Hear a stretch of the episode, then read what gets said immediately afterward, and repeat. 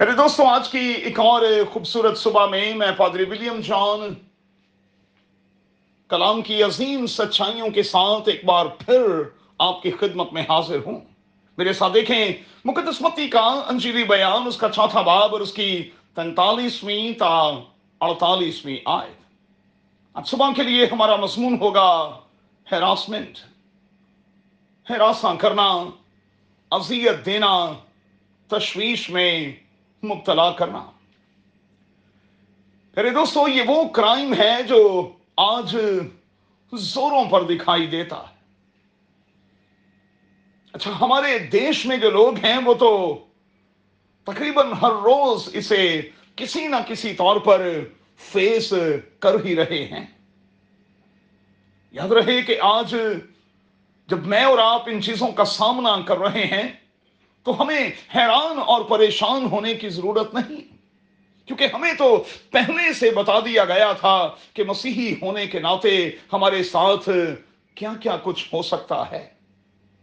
سو حیران اور پریشان نہ ہوں، یہ باتیں ہو کر رہیں گی اور ان کے ہوتے ہی ہم مبارک ہوں گے، خدا کے پسندیدہ، اس کے فیورٹ ہوتے چلے جائیں گے۔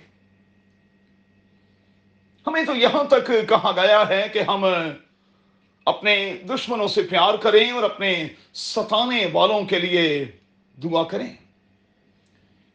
یاد رہے کہ ان باتوں کے ہوتے ہوئے ہمیں پرفیکٹ ہونا ہے، پرفیکشن کی طرف بڑھنا ہے، اور ہمیں کسی بھی صورت میں ان باتوں کو لے کر پریشان اور فکر مند نہیں ہونا ہے۔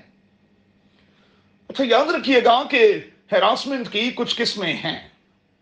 کئی بار زبانی کلامی، اشاروں کناروں میں، تحریری طور پر، اور کئی بار شاید کسی اور طور پر۔ اب استثنا کی کتاب کے تیسرے باب کی چھٹی آیت میں یہ تلقین کی گئی ہے کہ ہم مضبوط ہوں، حوصلہ رکھیں، مت ڈریں، کیونکہ خداوند ہمارے ساتھ ہے۔ یاد رہے کہ ہمارا خدا ہمارے لیے لڑے گا اور وہ ہمارے مخالفین پر ہمیں فتح، کامیابی اور کامرانی بخشتا رہے گا۔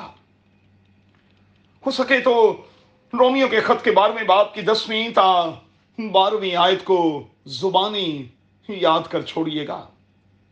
ہمیں برداشت کرنا ہے، ہمیں خدا کے وقت کا انتظار کرنا ہے، اور ان باتوں کے ہوتے ہوئے ہمیں خوش رہنا ہے، اس لیے کہ آسمان پر ہمارا اجر بڑا ہے۔